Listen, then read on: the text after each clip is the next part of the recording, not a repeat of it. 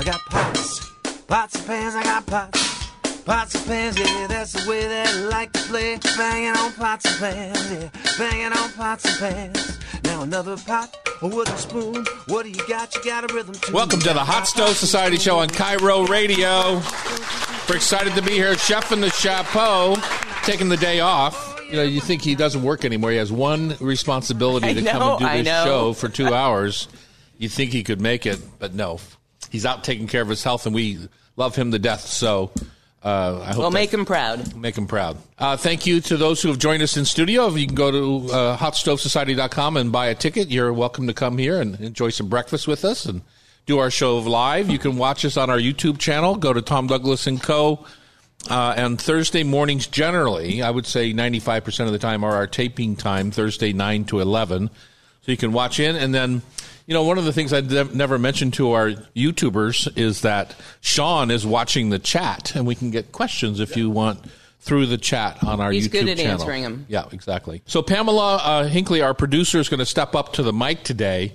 You know, last time you stepped in in one of our spots, Pamela, you were a um, you had to play food for thought, tasty trivia. Oh, please don't. And if Let's I remember right, um, you you kind of went down the Annie route of getting skunked. It was quite embarrassing. Yeah, Which is why at I your own game. on the question side of the mic. so even though you are at the mic today, you refuse to play just because of that one time. We're going to get a victim from the audience. Uh, we're going to talk miso today. Uh, one of the sad days of my life was the day that my two-year-old miso batch ran out. Because I used it for everything. I used it as a little umami in my vinaigrettes. I used it to cure black cod. I, I, I just did it for everything. And it is a fun process, and it can sit on your counter forever, essentially. And Very so, uh, long if you have never made miso, it's super fun. It can be used both in sweet and savory applications. Uh, manila clams. You know, this is something that maybe um, I should have looked up before the show, but I'm not really sure where they actually farm the clams. We get all ours through Penn Cove Shellfish up at uh, on Whidbey Island, but I don't. I think they come from all over. I'm not sure where the hot spot for those little tiny They're manila very clams productive are from on, on the West Coast.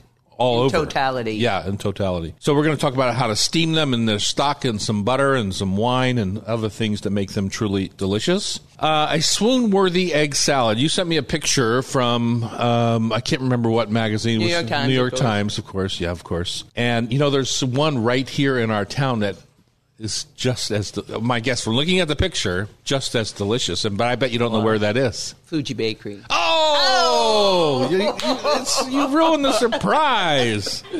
Modeled My- after 7 Eleven, though. My God. Ordinary to extraordinary. Today we're going to jump into ketchup. You know, yesterday I did something very controversial. I made a video about what I would or would not put on my french fries. And I said, those people that use ketchup on their french fries are just sad people. Oh, no.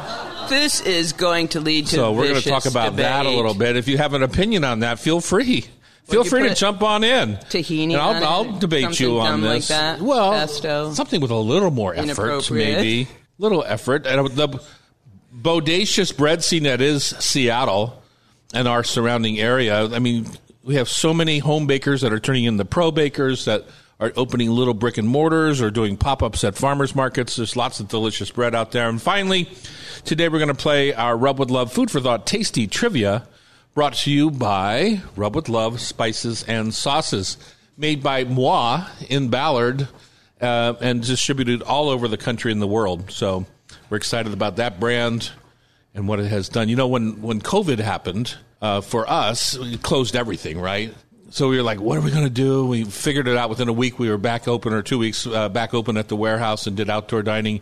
But the thing we didn't expect was that, or didn't understand, kind of grocery stores went crazy.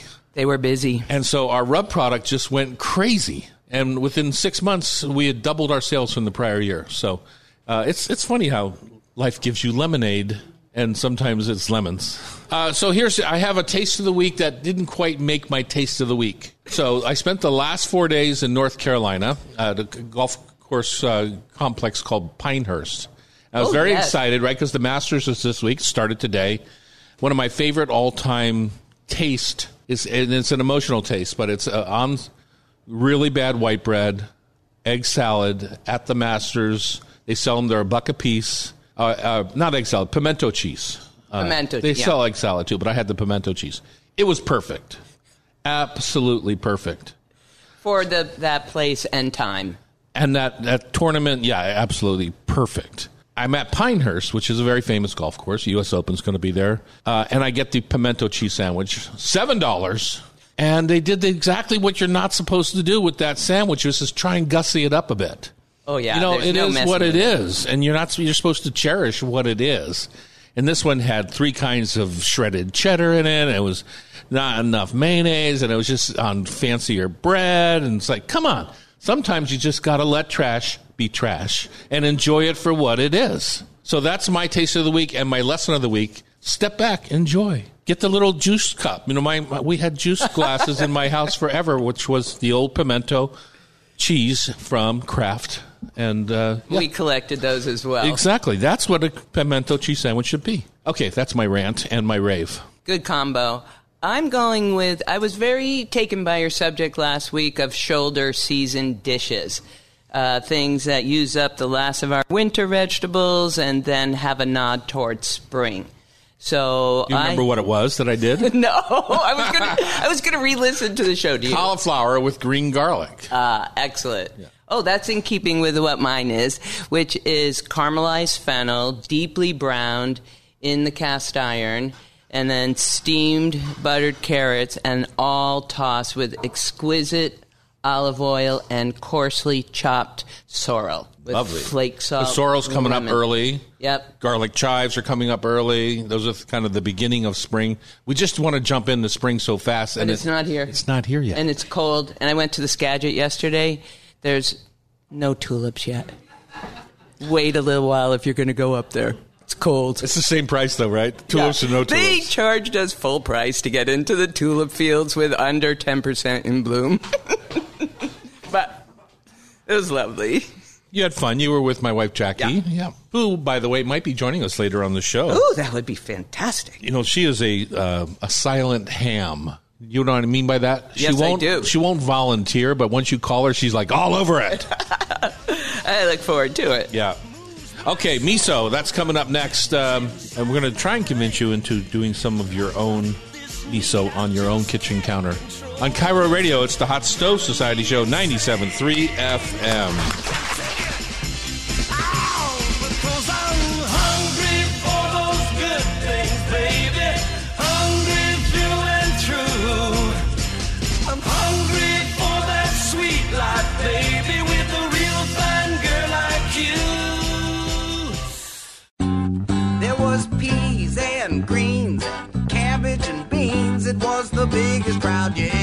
Ever see.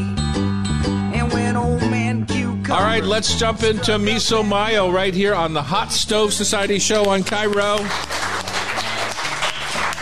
We are dwelling at the beautiful Hotel Andra here in at Fourth of Virginia in downtown Seattle.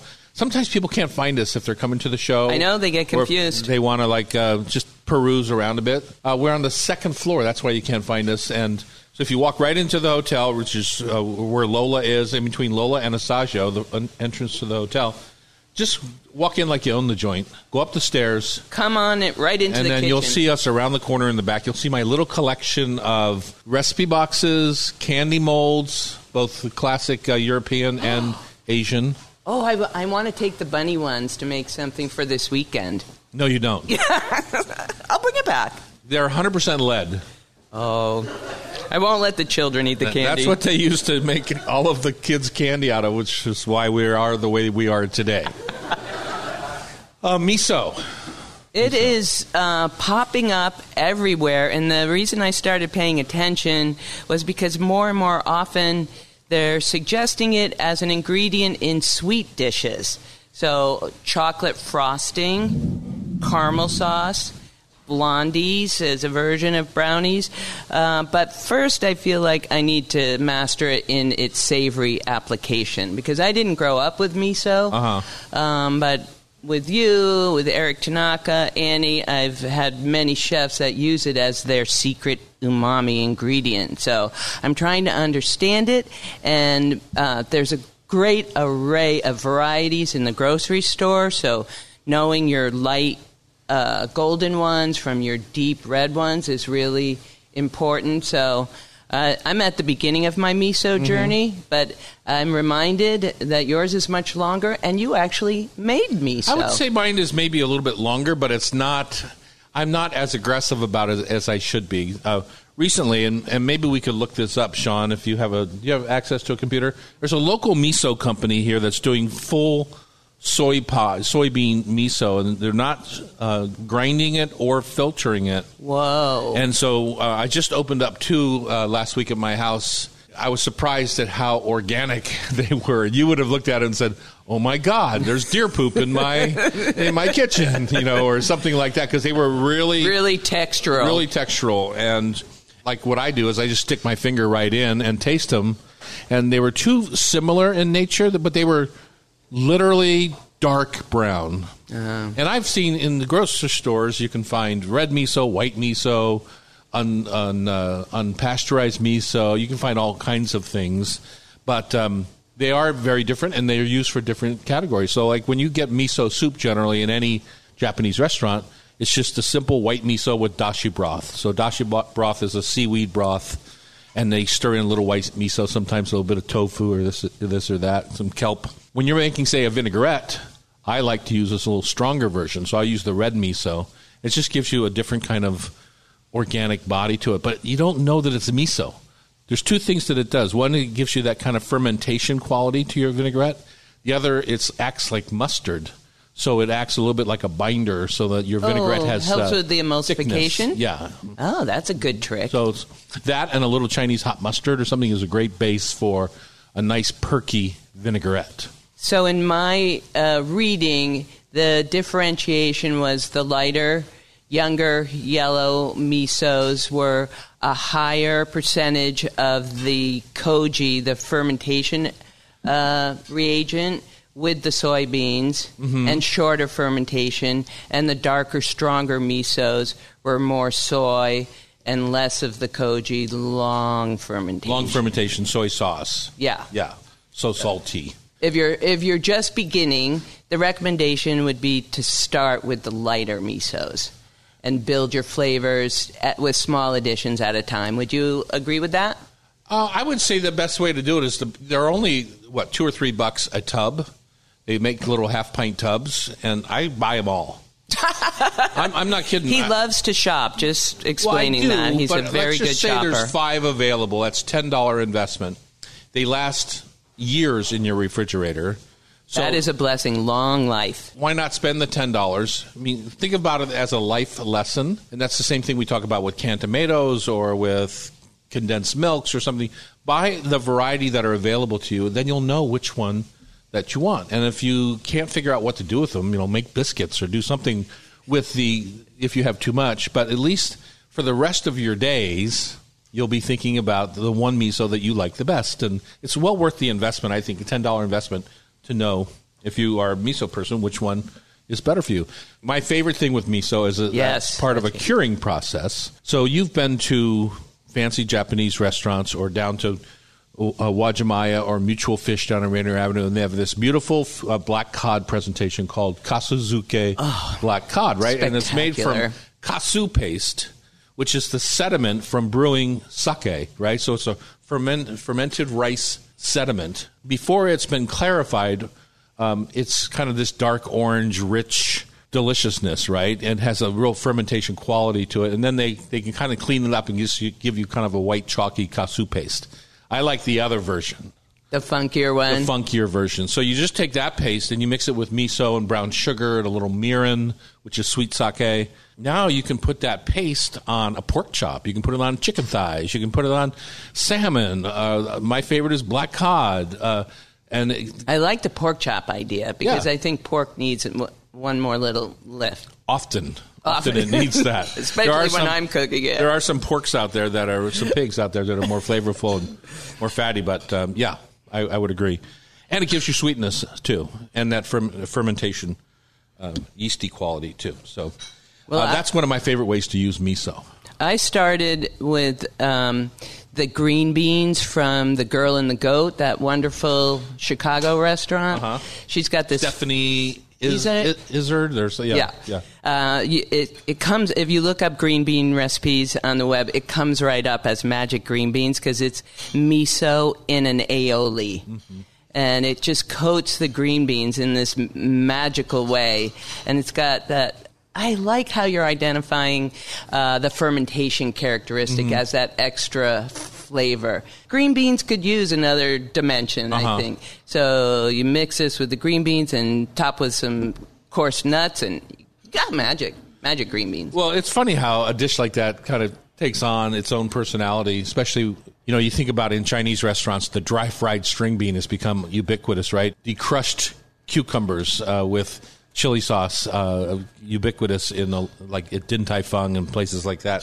So, um, miso ha- kind of has that quality about it, whereas you're not really sure where it's coming from, but it's delicious, right? Yeah. So, yeah. So in my miso, uh, I don't know if you remember, but back in the day of our culinary camps, I bought these big sauerkraut fermentation. Is there, yeah, there's the, one of the big ones is right behind me here in the studio. Sean, will you put the camera on that for our YouTube watchers? Yeah, on this guy right there. That would be an awful lot of miso.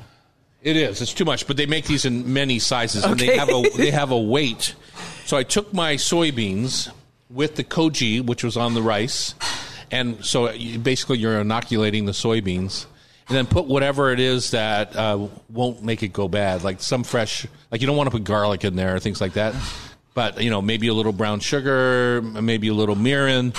Then I put a piece of uh, inside my paste into the base of the crock. I put a piece of parchment paper, and then I put the crock weights on the inside. And uh, I let it sit on my counter for, if I'm not mistaken, 18 months. Oh boy, that's a commitment. I checked it every three or four months just to kind of see where it was at. And uh, it was so, it would never go bad, essentially. Matter of fact, they used it in early Japan as a protein source for the workers, where miso is kind of became famous, as is often the case, right? Things like that. I just kept using it, using it, using it, and then, like I told you before the show, the saddest day was when it was all gone. Oh. Because Let's start another batch for Annie I, here. I always Stove. intended to, but I never have. I've got the soybeans and the koji in my refrigerator in the garage. We're I- doing it next week. They've been there for two years, but I'm sure they're they're still fine. We're going to jump right into uh, the supremely addictive egg salad sandwich on KIRO Radio. It's the Hot Stove Society Show, 97.3 FM. Keen bean, corn horn, wasabi. Artichoke, choke, raba, kohlrabi. Gourd, horde, sweet greed. I'm a geeky leek, geek potato pot without a doubt. Eggy sandwich in the morning. Eggy sandwich in the night. Eggy sandwich at lunchtime. Eggy sandwich at lunchtime. Eggy sandwich in the morning. All right, here we go. We're back in the Hot Stove Society on KIRO. It's Tom Douglas and Pam Hinckley. Chef in the Chapeau is uh, taking a break today, checking in on his health. Pamela, you don't strike me as a 7 Eleven girl, but one of the most popular sandwiches in the world right now is the 7 Eleven in Japan. I haven't. Japan, I have not, not seen in it the here. United Yeah. States. uh, 7-Eleven egg salad sandwich, and the New York Times did a little article on it. What'd you learn? that the treatment of the eggs needs to be differentiated. We just put a picture up here in the studio. Uh, they, it calls for really hard boiled eggs and then semi hard eggs because you make the chopped salad with one part of the eggs and then the, the harder one is decorative and fills the center of the sandwich to give this really dramatic effect. Okay. But it is now um, many chefs in the United States are trying to figure out how to do it. So the article that you can find most easily is from some chefs in Los Angeles, and they have. Uh, divulged some of the very secret ingredients which are Kewpie mayo It's not so secret. it's not a secret Kewpie, no. creme It's the most popular mayonnaise in Japan. uh, scallions, Kewpie mayo, creme fraiche, and rice wine vinegar, and of course, in Terry's honor, some Dijon mustard. And miso would be good in there too. It would, but Yeah. that would be Well, I'm just saying you make your own version. So I'm going to clarify just a little bit. So the harder the egg is boiled, you want you'll struggle a little bit with coloration and things like that, right? On the yolk. So you want a fully hard boiled egg, but not killed for your salad, and then you want a three quarter cooked egg, which where the yolk is set to a jelly, but not overset as your decor on the center of the sandwich. Thank you. Because I think you said it the I the said opposite. it the opposite, Yeah. And you corrected me. Because you don't want too soft. right. Well, you don't want too soft a yolk for your salad because it just becomes pudding, right? Uh, Yes. If it's all liquid. So yeah, you want to be able to when you slice into your sandwich across it, uh, you want to be able to see the whole kind of egg with the softer gelled egg yolk, and then on the outside of that is all the caked egg salad. salad. Yeah. It makes a gorgeous effect. And of course, the other touch that really takes it up a notch is to cut the crust off of your bread and make the three finger sized segments so you can pack it into your bento box. Then you've truly arrived with incredible egg salad. Right, and I, w- I wonder if uh, this is one of the few things that people have taken from the Brits, food wise, that because you think of well, yeah, you think of the the tea service in the afternoons and how it's often done with egg salad sandwiches and blah blah blah. If you want to do this egg salad sandwich properly, you need the right bread. They call for milk bread, Mm-hmm. the soft white bread. But I, I have a taste for heartier things. And I, I use the olive oil brioche from Seawolf. Okay, And that, makes brioche makes sense. Brioche, would- yeah, yeah. yeah. You Well, can't but- use a rustic bread for No, this. No, It, w- it wouldn't give the same effect. right. But I'd like to hear your version of an egg salad sandwich that was perfection. Because maybe the artisan bread and a more aggressive salad would be to more people's No, taste. no, absolutely not. Not unless you're doing like a um, what's the open face sandwich called? What would Terry call that? Tartine. Like if you're doing a little eggplant tartine. But part of the joy of having the milk bread, or honest to God, if you can't get milk bread, use Wonder Bread. Use use the cheap white loaf of bread because that's where you're going to get the total texture and the what the sense is that they're trying to give you in Yeah, this article. in this article. So you can get milk bread in this town. You can buy a couple of different versions at Wajimaya. You can go to the Fuji Bakery right here on uh, Elliott. Theirs is beautiful. It's beautiful. and it's a shame to cut the crust off, but I understand why people do it. It's, it's a look and feel thing and back home to mom thing. And it's too bad. I feel bad for those people. mom didn't make them eat the crust. In our house, we ate the crust or we didn't get cookies afterwards. So just saying. Crust lead to cookies. I, well, whatever's on your plate leads to cookies. Eat it all, which is why I'm the size I am today. So anyway, so good milk bread, simple white bread if you don't have it. Uh, I would take the egg salad and I honestly, I have one of those, you know, those little wire egg slicer things. I actually have one of those. Wait, remember tell the, me more. Remember the little wire egg slicer? You guys in the audience, Do you have those? yeah, it's got the shape of an egg, kind of like curved into it, and then you pull the wire over, and it slices your egg for you. I'm going to Sur La Table right this is such show. a Connecticut thing. I can't believe that. Uh, anyway, so yeah, so you just chop up your egg salad. To me, uh, Kewpie mayo is good, but it's sweet. So if you like that little sweetness, that's fine. If not, use Hellmann's or here we have Best Foods mayonnaise here. Uh, it really doesn't call for a fancy mayonnaise. This is right powdered Is mustard. there a fancy mayonnaise? Oh, sure, like an olive oil, ma- homemade Oh, mayonnaise. homemade, yeah. Um, powdered mustard, like a Colman's mustard or Dijon, either one. Uh, we make a beautiful shallot mustard, uh, would be perfect in there. It's good in everything. It's good in everything. My oddball thing is tarragon. I love tarragon and eggs together for some reason. And so uh, minced tarragon, a little bit of oh, you're making Terry proud. a little bit of parsley. Yeah. The the key for me is I like a little crunch. So I layer with thin sliced cucumbers. So put the cucumbers down. You put your half an egg, right? Because uh, you don't want the whole egg.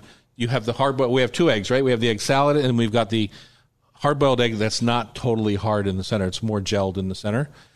Uh, and then you just put a half of that down on the thing, cover it with the egg salad, put your two breads on top. This is not a bad time to, if you're going to cut crust, cut it after you build your sandwich. Assemble, yes.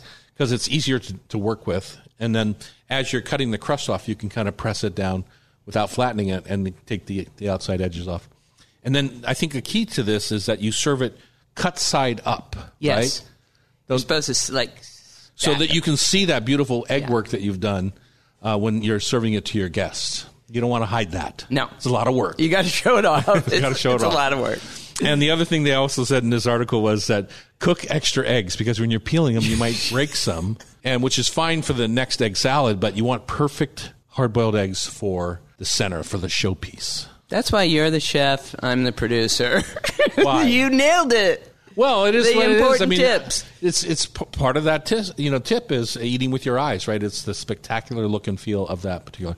Uh, how would you make egg salad? To getting rid of this whole version that we're talking about right now. What's your favorite way to make egg I'm, salad? I'm addicted to celery. In your egg salad? Yeah, finely diced celery and celery seed. Mm-hmm. And a little too much mayonnaise. what about dried dill or something like that? Fresh dill? Oh, no, no, no dill. You surprise me sometimes. You know, she's the hippie vegetarian type who loves pork, and and last week I found out that she doesn't eat Swiss chard, and today you don't eat dill. It's like, yeah, I just don't get it. And um, black pepper and always on toast. Always, on, well, I like that idea. Always on toast. Now, would you butter your toast? This is controversial, but would you butter your toast? There's no You can't make- buttering your toast you when you have that toast much without mayonnaise. butter. But you know what I, I learned from a friend that even if you're packing a sandwich to go for lunch, so you're not going to eat it for a couple of hours, it's still beneficial to toast. It holds up better and gives you some more texture at Hmm. Would- lunchtime. yeah, that's not something I would think. Yeah. Because usually when I have like a BLT and it sits for a bit, You don't not like so how good. the toast degrades. Not unless there's an, a, an abundance of mayonnaise on there. Yeah. So, yeah. and I paying careful attention to food safety because I don't like cold sandwiches. Mm-hmm. So I want to make sure that I prepare it and eat it within the four hour window. Because cold bread, cold toast is a no go, no star. No, you're not. You're not going. To do it. Can't do path. it. If you had a dream sandwich that you could put in a brown paper bag and eat four hours later, which would it be? Tuna salad, chicken salad, egg salad, Turkey and avocado. turkey and avocado salad, What about you? meatloaf. My mother always made meatloaf sandwiches in that very stove right over there. She made her meatloaf, and uh, With ketchup. With ketchup. Yeah, that's where ketchup belongs. We're going to have this discussion later in the show. I feel like you're setting me up for Yep. ketchup. Uh, okay, when we come back, my wife Jackie is going to join us, and your good pal. You guys were up in the Skagit yesterday, which is where the bread lab is up north there. I don't know if you made it to the bread lab. We didn't yesterday, but we're going this summer. Yeah. So we're going to talk a little bit about sourdough. Where does it all stand? You know, like Jackie, like many people at the beginning of the pandemic, uh, started a sourdough program. She's part of the reason why we had a, a shortage of flour out there. uh, and so we're going to talk a little bit about Like where that you, stands. she bought every variety. I know, exactly. On KIRO Radio, it's the Hot Stove Society Show, 97.3 FM.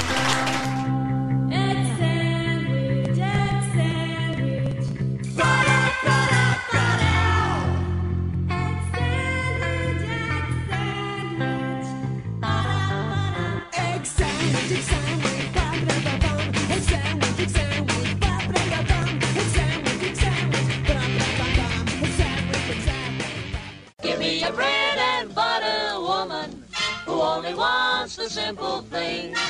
Give me a bread and butter woman who likes her. And we're back in the Hot Stove Society Kitchen Show here at the Hotel Andra in downtown Seattle. I'm Tom Douglas, Pamela Hinckley, producer of the show. and Jackie Cross. Jackie Cross is coming here. She's the farmer in chief for our company. She's the mom, grandmom of our grandchild Hercules, and she is uh, a every woman pandemic sourdough starter. Down I the should- sourdough rabbit is- hole. I'm sorry, I take that back. It's not a woman thing. You're the every woman of sourdough. Lots of people started Yeah, sourdough. lots of people started. Male, female. You needed something to do for those two years that you were Yeah. pacing around in your house. So let's go back to the very beginning of that. And Pam's got a, a, a Starter little- also. Yeah, I brought mine too. Yeah. So Pam, tell ask me about the starter, or ask her about the starter that you brought because you were concerned that you killed it. Well, in learning about the bread explosion, Mm-hmm. I I needed to kind of go all the way back and figure out why is everybody why is everything sourdough now? Right. And is it because we have turned away from commercial yeast and are building these starters on environmental wild yeast that the from the atmosphere and the flour itself with water? Is that what do you think drives it? I mean, I think the handiness of it, of just like if you have a starter, you can always make bread no matter where you are. I think it became one of those things that was portable when you came across the wagon train, you know, um, where you couldn't get commercial yeast and stuff. You could always carry sour, sourdough start, starter. You can always make more. You can always give it away. Um, so it's Split it always up, at the yeah. ready. That's it. So it's a staple pantry ingredient. Well, um, I, I told you that I have a great deal of terror in my heart because someone gifted me the canless sourdough. It's a really starter. The big canless sourdough? You didn't say that part. Yeah, this came from Bruce Miyahara, who's Uh-huh. a good friend of the company and starting Rice for All. Uh, but he shared with me a piece of his. Jackie hasn't given me any of her sourdough starter I- yet, so he, he gave me a container of it. But now, What to do? what to do? So tell us what to do. Um, they do take a little maintenance, but they're way more forgivable than I thought when I first got mine. I've had mine now for almost four years. What? Um, yeah, from my niece Beth, who started her own down the rabbit hole baking. You know, and they say to feed it pretty often and stuff. I have gone three weeks, maybe even more, a couple times In the fridge. In the fridge, keep it in the fridge. It will form like this really scary looking brown slime kind of over the top of mine it. already did that. It's but totally fine. You just stir it in, Oh, yeah. feed it. it. It actually makes it a little bit more sour as you go on, which is something that I want is Yeah. a little bit more sour flavor. When you have a really young starter and stuff like that, you don't get as much kick out of it as it ages. You get more and more flavor. Um, so you stir the stir that back in, and then you feed it. And my go-to has always been feeding it equal parts of starter, water, and flour. Um, and you can vary your flours. You know, that's a whole nother topic. Oh, I know. Rabbit hole. and a whole nother rabbit hole. well, in Washington now, Oh, we're so lucky. We're so lucky. How many so varieties different- of flour did you buy? Yeah. yeah. Oh, I've tried so many. So So there's many. 11 in our garage right now. Yeah. Yeah. and they all react differently to bread, and uh, so I mean to making bread. So that is that is over my head a little bit. This is a lot to actually keep around and stuff. You're on You the have a radio, good they amount. can't see it. So, So what it's is- about is a lot? cup's That's a- worth? It's about a cup's Uh-huh. worth, probably. You don't need that much. You No. you only need. Um, And when you feed it, do you get rid of half of that? What do you do? I would get rid of probably half of this. Okay. a half of a cup and go down to half a cup and you can go even down to a quarter cup Uh-huh. it depends on how often you're going to bake or if you're planning on baking if you're just doing maintenance just keep a little bit that's all you need and then if you're planning on baking i would feed it until it gets bubbly again and then maybe keep that and then add that same amount to it again so that you get enough to bake bread with your mm-hmm. Well, how much bread would you get out of a, a cup of starter? Would you? oh you could easily do probably two to four loaves depending Oh, yeah. okay. yeah it doesn't take a lot i mean in the But how do you get it to where it's more sour and more uh, has this, that texture that you know I'm always looking for, which is that kind of not rubbery is the wrong word, Right. but uh, just a little bit more glutinous, maybe. or a little Is that a flour issue? That's a flour issue. It's balancing the amount of liquid that you have in your recipe versus the flour. So I like a pretty wet loaf, You like it denser and Yeah. a little wetter. Well, And that's a- good. and a heavy- that's the kind of one I make. heavy Um, crust. I like the lighter. I've always been trying to get to that lighter, holier one. Well, that's what I'm talking about. I think Uh, we're on the same. yeah. Maybe I'm just saying it incorrectly. But it's a, you know, your different flours are going to react differently. So going time. back to when I remember, I don't remember so much before the pandemic, but you were on this daily almost in the pandemic, and now three years later, you are feeding this maybe every couple of weeks. It seems every like to couple me. weeks. Yeah. I've really slowed down on the baking just because it's just you and I right now. too much now. bread. That's too much bread. well, our freezer's already full of bread. I was going to say it freezes so beautifully. It fr- freezes beautifully, which is great. We just slice it, put it in the freezer. You make toast out of it in a second, croutons Right. out of it, whatever. You do So run nothing out of- against your bread, but there is a lot of good bread. in There's the a lot of great bread. there, Pamela, and you've done a little bit of research, and you have. I know you love Seawolf over there in Wallingford. Oh my goodness! Yeah. incredible Seawolf fan. Um, today I have a, a wonderful product from the world famous Dahlia Bakery. Mm-hmm. Uh, This is my favorite bread, by uh, the way. seeded sourdough, but I also their Coils Bake Shop usually has a couple of loaves left over, and theirs is wonderful. And there's a new shop on Queen Anne called Bake Shop, and they came from London Plane, Oh, interesting. and they're doing a beautiful sourdough. I haven't been up there. Nice. Um, and a lot of our bakers, like Dahlia Bakery, has spawned wonderful bakers. Sure. that have Every- every bakery does, yeah. Uh, yeah, every bakery. So they're doing such good work at Columbia City That's- Bakery, yeah. and we're really looking forward to Ben's. uh, Ben's Bread. Uh, Ben Campbell, who came out of Renee's group, and uh, he's and just our, our beautiful niece works with him. And Oh, stuff, yeah, and she's so a there's some fabulous nepotism baker. there. Linnea Scott, yeah, is, uh, she is just uh, you know she started out as a cashier at Serious Pie in Westlake and has just taken on this. Yeah. she got hooked on baking it there, uh, and it's just she's become an incredible baker. She's teaching some sourdough classes now. I was thinking I hadn't tasted this. I was looking at this thinking it was the pecan flaxseed. That's my favorite, and we're having it right now for spring. We're having the pecan flaxseed. I had it for toast this morning with the uh, sea salt butter that or peanut butter that I love. that from, you love uh, from CB CB Nuts. Yeah. Uh, Before I forget, Ben's Bread. He doesn't have uh, brick and mortar yet, but is soon to open up on Phinney Ridge. But he does do some pop ups where you can get this beautiful bread that you've got to order ahead of time. Um, so put You that follow in him your on. Instagram, and you can he'll he t- talks about his pop ups. So the big thing about bread for me is, um, especially all these loaves that are now oftentimes eight between eight and ten dollars a loaf because it's just expensive. It's just It's expensive. time consuming Yeah. and it's labor consuming. Yeah. Uh, is that I like to get them. I let them cure. I don't ever cut them warm. I like to let let them cure, and then I slice them. If I'm not going to eat them right away, I slice them and put them in a, a Ziploc in the freezer and make beautiful toast, croutons, tartines, you name it. You can do anything with this bread, but you do lock in the freshness if you get it in the freezer pretty quickly after it's out of the mm-hmm. oven. It is one product that does so well in the freezer. Yeah, it really does. I want to do one more quick shout out to Grand Central because a lot of times we forget about them, but Because they're huge, right? And Macrinas, yeah. Yeah, but um, their head baker now uh, is so serious about bread and has this new peasant levain in the grocery stores that is wonderful and crunchy and so good. So Yeah. don't forget. Yeah, Macrina, Macrina and Grand Essential. There's so Yeah. much good bread. in our- Essential. so much good bread in our marketplace. Hour number two is coming up. Clamming it up. Shoulder season dishes. Questions from our audience. Ordinary to extraordinary. Ketchup Yeah, on ketchup, French please. fries. I insist. And of course, we're going to finish with our Rub with Love Tasty Trivia on KIRO Radio. It's the Hot Stove Society Show, 97.3 FM. Go ahead, try a piece of the sourdough bread. You're gonna like it very much. It does not taste the same as all the regular breads.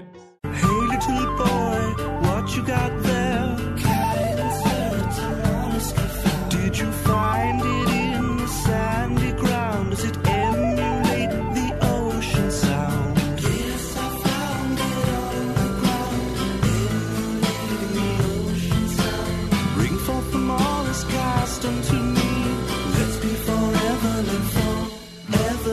All right, it's hour number two of the Hot Stove Society Show on KIRO Radio. I have to, I have to beg people to clap because they're so sated from our breakfast.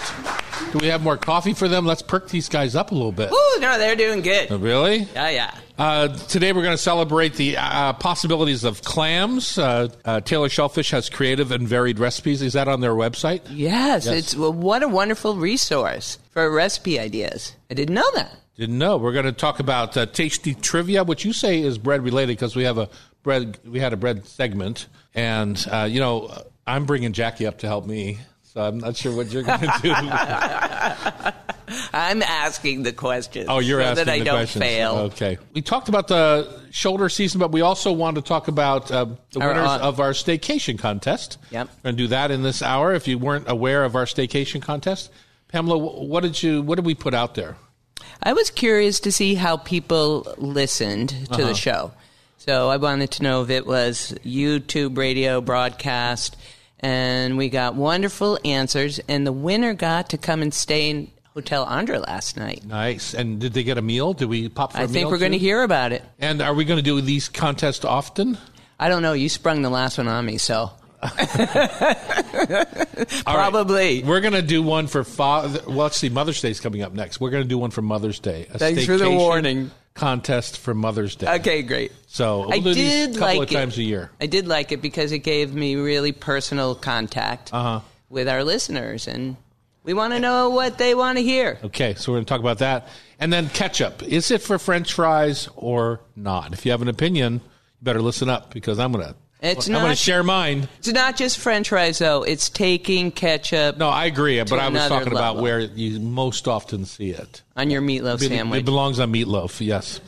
Uh, we might agree on that. We're going to wrap up the show with food for talk, tasty trivia. Okay, let's celebrate the possibility of clams. Why clams? Why now? because I had wonderful success last week with uh, making a batch of steamed clams. Because the day I went to buy them at Fresh Fish, uh, they had just finished a batch of stock that they used halibut trim for. So you've always got to kind of check the freezer to see uh, what specialties they have in there. But um, in the past, when I've just made clams with uh, water broth, even with a heavy addition of butter and seasonings on the end, it doesn't take on that texture and full flavor that it does if you've got a spectacular stock. It, it changed the dish completely. So um, you know, we also love that Annetto brand of fish stock because I A N N E T T O or A N E T T O? E-T-O. Yeah. Yeah, It's um, twice the price and it's twice as good. and tw- twice as good. Yeah. The real question I have, as soon as you said it, going back to, is what's the water thing instead of water? What do you mean water? When you're You steaming wa- clams, you don't put water in your clams. how do you do it? Clams are full of seawater. You don't Do you need just water. put them in the pot? Yeah. Oh, And the with, audience agrees. with butter. Yeah, they like. to I've been their juice. diluting my clams. Yes. Oh. No wonder. Things are all coming clearer now. It is its own fish stock. I always start with like three cups of water. Oh my god. Oh, we should have had this conversation 40 years ago. Yes, we should have. Yes, we should have. Uh, so yeah, for a regular steamed clam, if you're going to add any liquid at all, it's going to be a wine or something like that. But it's still not very much because you dilute the clam nectar, right? That's what it's all Oh, about. no. Uh, same with mussels, right? You, you don't you don't want to dilute that nectar that they're going to give off as you cook them. So for one pound of clams, I would go a quarter pound of butter because if you Oh, boy. you don't you don't use enough butter butter I either. know, I know. yeah. And uh, a couple of cloves of chopped garlic, uh, whatever fresh herb that suits your fancy. Thyme is a more classic. Uh, Thierry would always put shallot and thyme in there, uh, and then you simply put a lid on and steam them in their own nectar, and you have this nice little broth to finish. Right, which is and the reason it's a quarter pound of butter is that if you've got four people Quarter pound for one pound. Wow. if you've got four people sitting around, the best part is taking that bread that you've toasted and just dunking it into the clam nectar and butter. I know. That's why we eat clams. Exactly. for the well, there's not a whole compared to the weight of the meat to the shell. There's not a whole lot of um, meat coming out there Yeah. on a percentage basis. So, Well, we you said the water one- thing, and it's just I don't know if you saw my face when I was like, "What?" We've solved one problem. Okay. uh, is making good clam, steamed Yeah. clams. But what uh, caught my attention was what else can you do with them? Right. Now you do a clam pizza, right? We do. That's Jackie's favorite pizza at uh, Serious Pie, and that is uh, clams that are steamed off, sans water. No water in those. and then we shuck them. We pick all the meat out, right? And uh, we then, as we make our pizza, make the crust, brush it with olive oil, chop garlic, red chili flakes, put our clams on, and bake the pizza. It's a five minute bake. The clams are already cooked. If you want your clams more succulent, you cook the pizza halfway, pull it out, then put your clams on top. Yeah. They'll be more moist. So that yeah, put put it back in. When it comes out, I do the cheese. I do a little fresh grated Reggiano on top, uh, not into the oven. Reggiano will just kind of cook up and crispen up and get gross. So you want to sh- sh- uh, grate it onto the pizza after it comes out of the oven. And what melt it has, the hot pizza will melt to where you want it to be. So. nice. So that's one way to do clams. The other way I love over at uh, Palace Kitchen, which is, by the way, reopening on April 21st. How about that?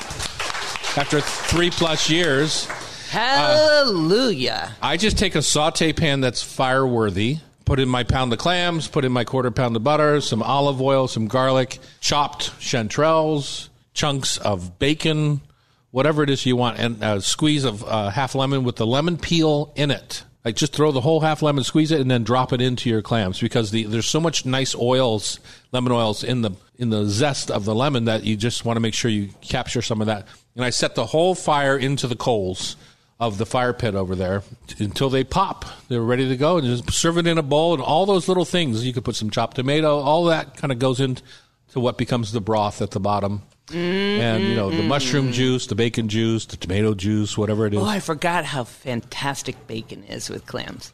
You forgot? All right. Well, uh, look at the Taylor Shellfish website because they have some crazy ideas for clams, like a red curry. They've got a risotto. Um, there's a lot of possibilities. So miso carbonara makes total sense, right, with clams because the miso helps thicken up the sauce like the egg yolk would. They're probably using egg yolks also uh, for their carbonara. And then you said risotto, but they do ch- they, their recipe is for chestnut risotto With You clams. just- you just- I understand, but you just don't see that very much. No. chestnuts anywhere in our in our world. So you can walk the base of Queen Anne and pick them off the ground yourself. On your way to Taylor. on your way to Taylor Shellfish. On KIRO Radio, it's the Hot Stove Society. We're going to come back and talk about um, Our listener. our listener and our little question that you had asked about how do people take in our show and what would make it better, what would make it worse. Yeah. I know making it better would get Chef Thierry back here. I'm sorry he's not here today. I know. People love to listen to him. They always think I pick on him, but I don't. He gives it right back to me. He just doesn't do it on air. He's That's much, true. He's much more kind. He's kind. on KIRO Radio, stay with us on, on the Hot Stove Society Show, 97.3 FM.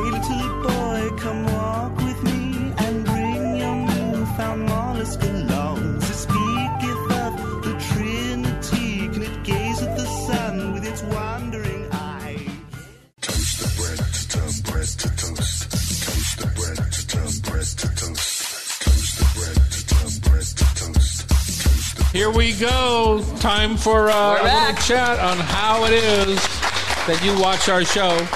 Uh, you know, Chef Thierry is out at the doctor today, so he's not going to join us. and He'll be back next week. Pamela Hinckley is sitting in. I'm Tom Douglas. And Pam, you had this idea to try and figure out how we can appeal to our listeners in, in order to do that, finding out how they take in our show. yes. And so we've been on doing our show now for almost 23 years.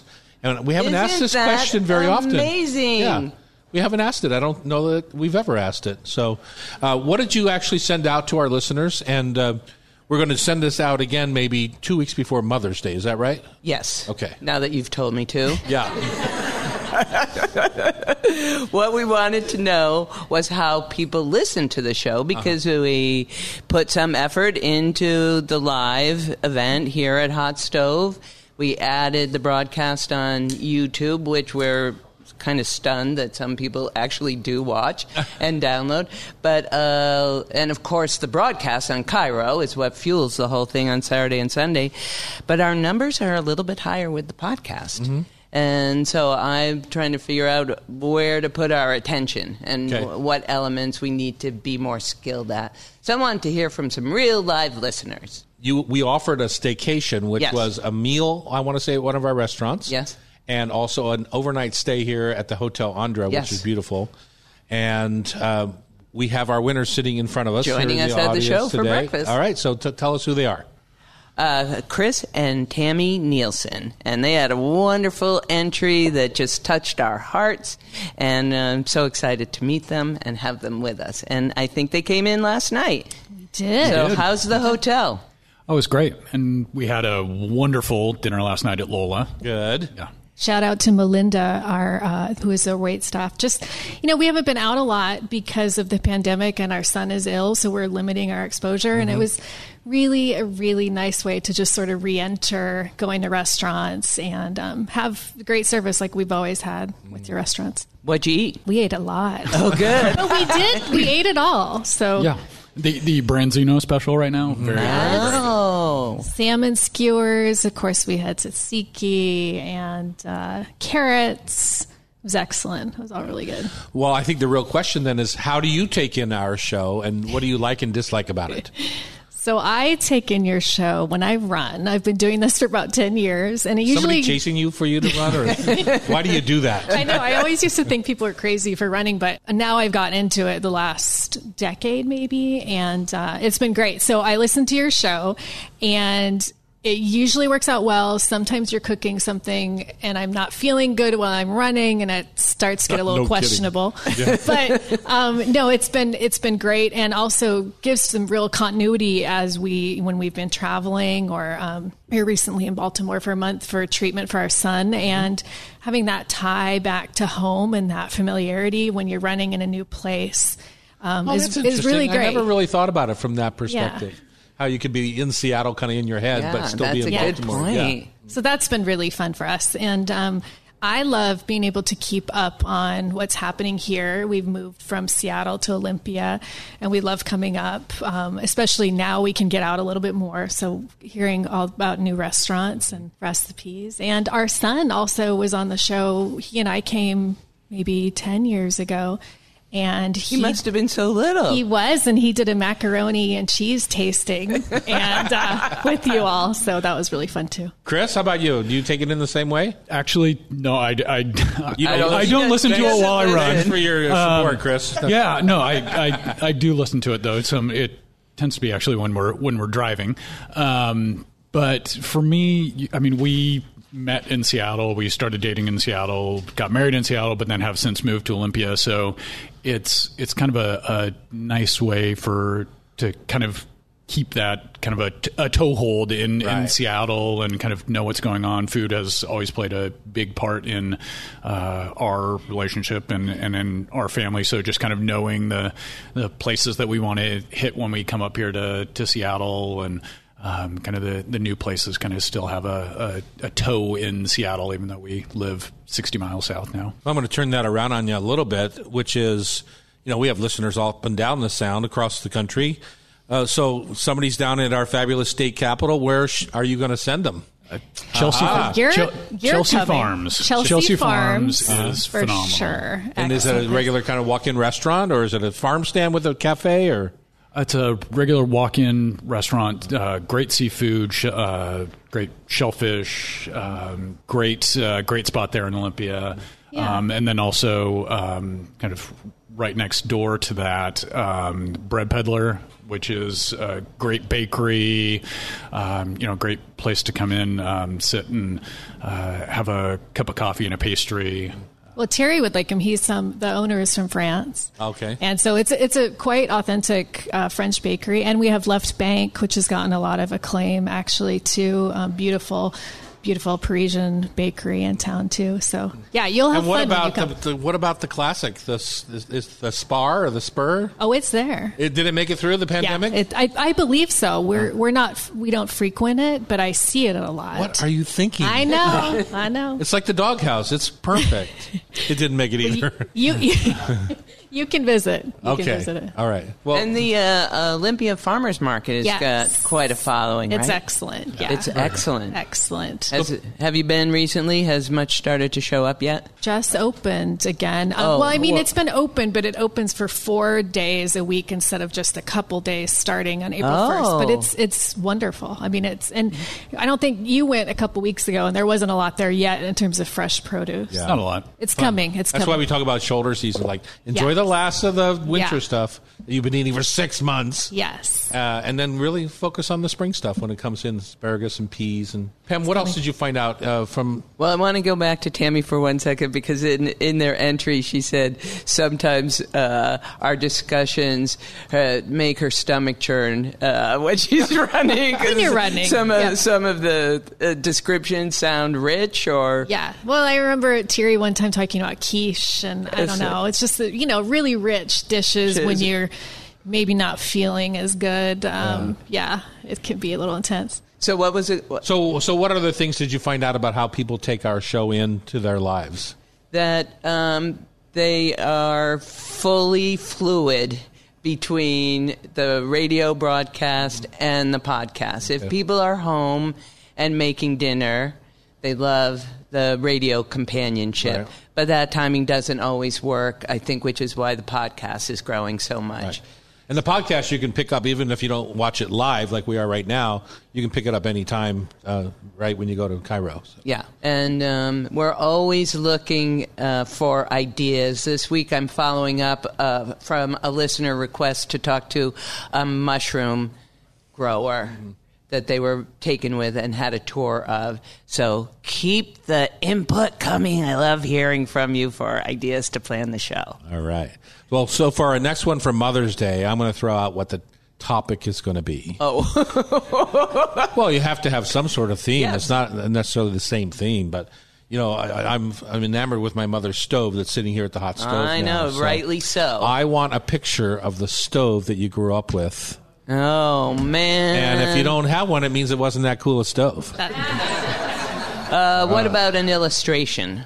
Illustration's fine. All right. And then uh, Some uh, of us have my, moved my away. mom has a had a Wedgwood six burner, two oven, two broiler, s- uh, you know, stove, chrome and white porcelain. It's a Cadillac, I will say.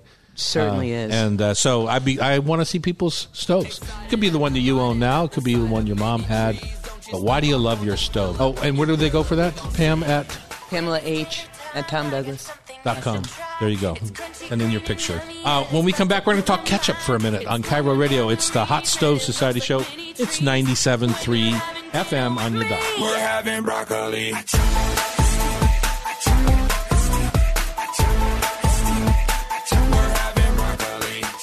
Big size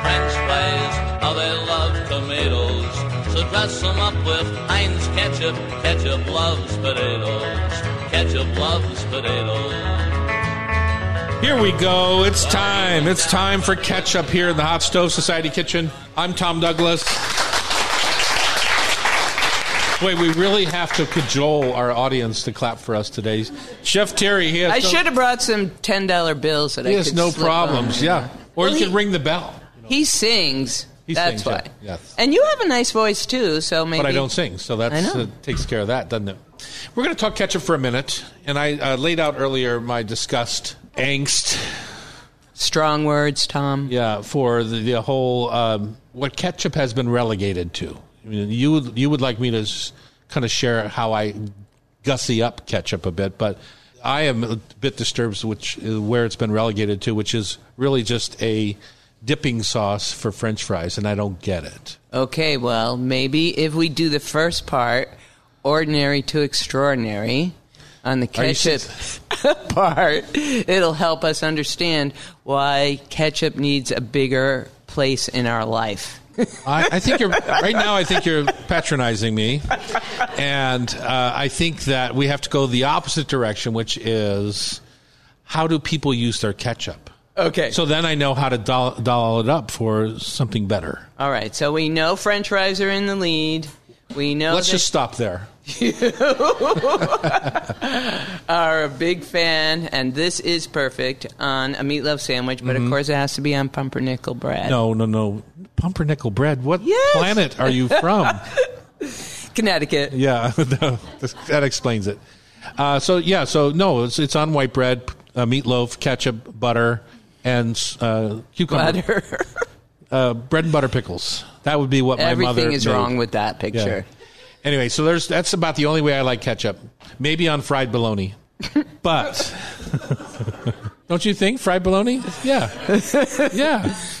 Mustard, yeah. Mustard, That thank too. you. Uh, I do like ketchup on a hot dog. Yes, with mustard and pickle relish. Mm-hmm. We're getting back to that theme of cucumber pickles. You know, uh, the bread and butter pickles, the ketchup. They, they kind of work together. Mustard, but really, this French fry craze with ketchup, I've I don't quite understand. Never did understand. It's magical. If I'm going to have something like that with French fries, I want barbecue sauce. I want a little, which is basically ketchup with smoke, liquid Right. smoke. um, let's start over. Did you ever make ketchup for any of your restaurants? Uh, we do now, but we cheat. Okay, tell us we use that. a ketchup base down at Seatown, but we smoke like uh, for a, a case of uh, six number ten cans of ketchup. We smoke about fifteen pounds of sliced onions in the smoker, Oh, and we puree wow. the puree the Yes. two together, and so Yeah. we make smoked onion ketchup. But we cheat by using the store bought ketchup as a base, And that's kind of how you go ordinary to extraordinary with anything, right? Is you often take a, a similar base and then just add a different layer to it. Whether you're making ranch dressing, which uh, is not ketchup, I understand, but a lot of people make a spicy ranch or a red ranch by adding ketchup to ranch dressing. So you could do the same by adding tomato paste to it. In my mind, if you're going to use ketchup for anything as a base, you're better off getting rid of the ketchup and starting with the Heinz, like the uh, chili Toma- sauce. Oh. They make a chili sauce. It's, it's like basically ketchup with like a little pickle relish in it or something. I'm not sure exactly the ingredients, but pickle relish and a little peppers, you know, sweet peppers. And that's a chili sauce base. And then you can go other places with it. You can add Tabasco to that and make spicy ketchup. You can add that to your ranch and make spicy ranch uh, with your, you make Thousand Island dressing with that, uh, chili sauce and uh, a regular kind of um, mayonnaise ranch type dressing is add tomato and you've got a Thousand Island, a chopped egg, right? So Well, the recipe that caught my attention was from Michael Solomonov from Philly, who's got I have Zahav restaurant. Zahav, and What is he? It's a it's a Jewish classic Jewish restaurant. What is he using ketchup for? on uh, vegetable dips, and Ah. um, he's using it at Laser Wolf. But he augments a regular commercial base ketchup with tahini, mango pickle, and harissa. Uh huh. And uh, I was Wow, uh, that's world cuisine right there, Isn't it? It's got- Definition. yeah. Uh huh. And so it it comes up with the tang from the mango pickle, Just spicy and yeah. Yep, mhm. and a little more breath from the tahini, Mm. and then some spice and heat from the harissa. Uh huh. So that sounded like a great. Sounds like some, sounds like a mess. I'm not going to. But he starts with ketchup. He starts with ketchup. Huh. Interesting. So So that is, I mean, when you talk about taking ordinary to extraordinary, I'd be curious if that's extraordinary once you tried all of that. But I'll make you a batch. I think that's a good idea. But I think going back and getting rid of the ketchup and just going with tahini might be a more interesting place to be because then you lose the sugar. Ketchup is about 50% sugar. No, high And- sugar. Yeah. And so uh, to me, then you have this uh, more interesting, less, what's the word I want to use?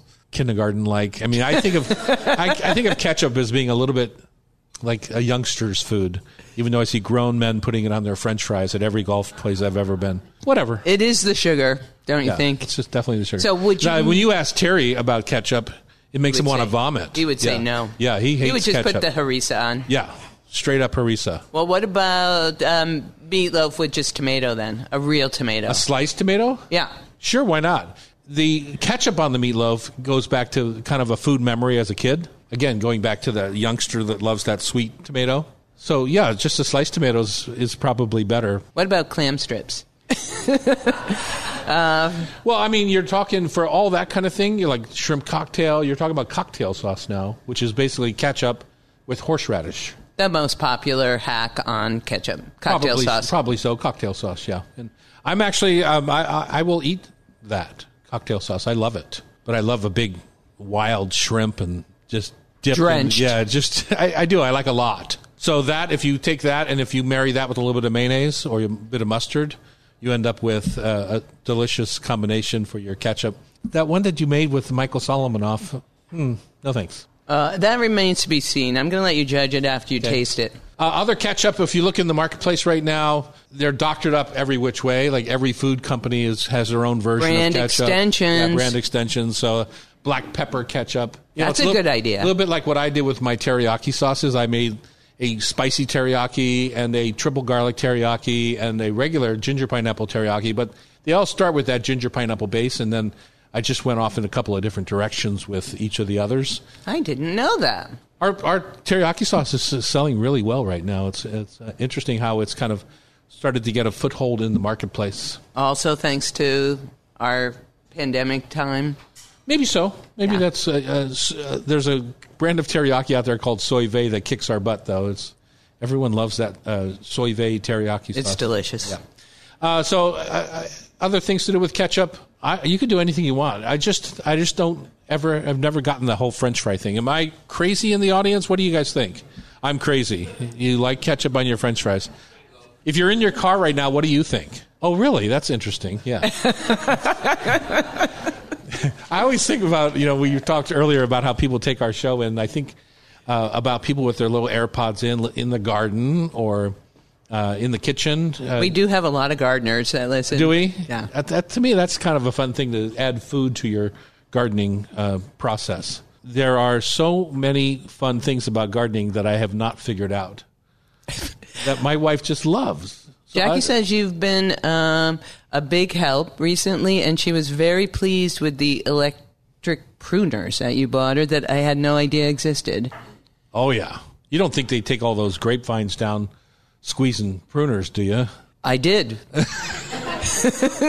well, she's got terrible tendonitis in her elbows and her forearms from so much gardening, and that I saw these pruners on sale, and it said "You have tendonitis?" question mark, and then it had a picture of these pruners, and so I bought them. I must have. and it worked. She she She loved She said them. it was spectacular. It got her through twice as much work mm-hmm. because it, of the assist from the power. It's just a loving husband thing to do, I yes, it is. Yes, it is. Uh, we find out today. I don't know if you know this or not. We find out today. Um, I think we find out today what the sexes are of the twins in the oven. Yes, Rory with your your beautiful daughter. Hercules is going to have siblings, and uh, they're twins, and we find out if it's going to be. She's sort of desperate for a girl. Yeah, but Loretta and Ben are spectacular parents, and they are going to do a great job no matter what they get. Yeah, I don't know what I would do with a baby girl. So far, she can golf. Yeah, yeah, I know. It's like so far, I've had uh, great fun with uh, Hercules, and not even knowing what I would do with him when he before he came out. I know you surprised us all. Yeah, exactly. He's a great grandpa. When we come back, it's time to wrap up with Rub with Love Tasty Trivia brought to you by Rub with Love Spice Rubs and Sauces. On KIRO, it's the Hot Stove Society Show, 97.3 FM. Now you might like tomatoes, and that's okay with me. But please don't put one on my plate or splat one on my knee. Spaghetti sauce, tomato soup, I love with all my heart. But I don't like tomatoes, they always make me far too unhappy. Maybe you thought there'd be a happy ending to the song.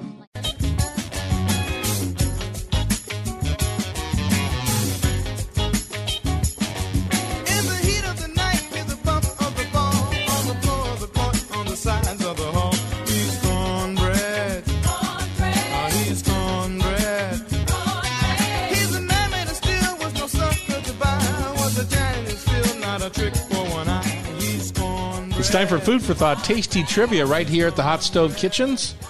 I'm Tom Douglas. Annie Elmore. Annie, the chef here at the Hot Stove. Pamela Hinckley, producer. Way to go. We have some guests here at the mic. Who are we talking to? Charles. And Anna. Charles and Anna, who also entered our Staycation How do you contest. listen to our show, Staycation Contest? Tasty Trivia is brought to you by Rub with Love, our line of flavorful, intentional, Intentional, that was my new adjective. really dry spice rubs. A fabulous mustard uh, with toasted shallots and four deeply satisfying sauces. When you have them in your pantry, you have the tools to elevate every meal. Yes. Pam, where can people buy these Rub with Love products? You can find Rub with Love all around the states in fine retailers like Janssen's Market in Wilmington, Delaware, the Spiceman's Kitchen in Tarpon Springs, Florida, Cardiff Seaside Market north of San Diego, or here in the Pacific Northwest at retailers like Metropolitan Market, West Seattle Thriftway, Ken's Markets, which are such cute stores, and here at the fabulous Hot Stove Society. And, and I bet you didn't know this, but when I would visit my mother in Newark, Delaware, and I forgot to bring my rubs, I would go up to Janssen's in Wilmington and buy them I bet there. that's why Carol put it in. Did Maybe you so. pay full retail for it? I, I always do. Sheesh. I always do. I try not to steal them. Okay, good. Okay, how do people play the game, and uh, what are we going to win? Well, I've got a theme today bread. All the questions are related to bread. Uh, so each of our contestant groups is getting five questions, and someone's going to get the most right. And these lovely folks get to go shopping in our gift shop afterwards for three free rubs. Amazing. Yeah. Or if you want a mustard or a sauce, you can have that instead. I'm going to start with Chef Annie Elmore today. All right. Wink at me, okay, Pam? So that so that Anna and Charles will get in the groove. All right, true or false? A rolled up piece of white bread was used to erase graphite before rubber erasers were invented. True. True. Correct. Who could make that up? After the invention of the machine to slice bread, how many years did it take to dominate to uh, 80% majority the percentage of bread sold in the U.S.? Did it take one year, five years, or seven years for sliced bread to take over? Five. Five!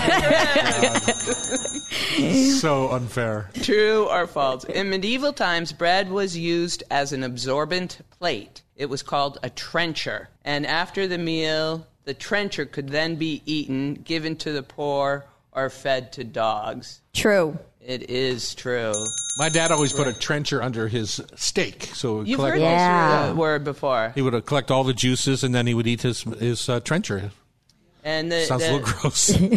there is a theory that pizza comes from the trencher. Oh, really?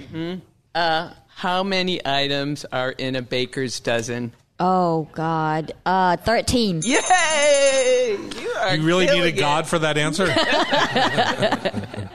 He helped me this time. Uh, true or false? White bread was the preferred bread of the rich before it was found that it has less nutritional value than dark. True.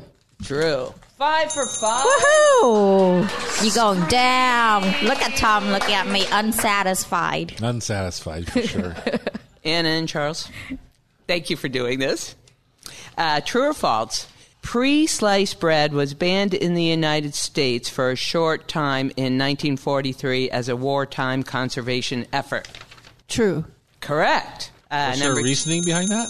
Uh, I did not have the time to go into the All whole right. bread. I don't quite understand it. Okay, I'll. I'll, I'll Oh, maybe the slicers, maybe the metal slicers. Or Number two, the sandwich is named after John Montagu, the fourth Earl of Sandwich, who started a fashion of eating beef between two pieces of bread. When was John starting this? Was it 1780, 1890, or 1953? Back in the day of the Montagues and the fourth Earl of Sandwich. 1780. Of course, correct. uh, number three, uh, bread is usually is usually baked, but in some cuisines it is made with different cooking methods. Can you name one other way to create bread? Boiled? Yes, good one. Steamed, fried, or boiled. What kind of bread was put in Billy Joel's tip jar in Piano Man? Uh, rye. what? Tell us. Dollar bills.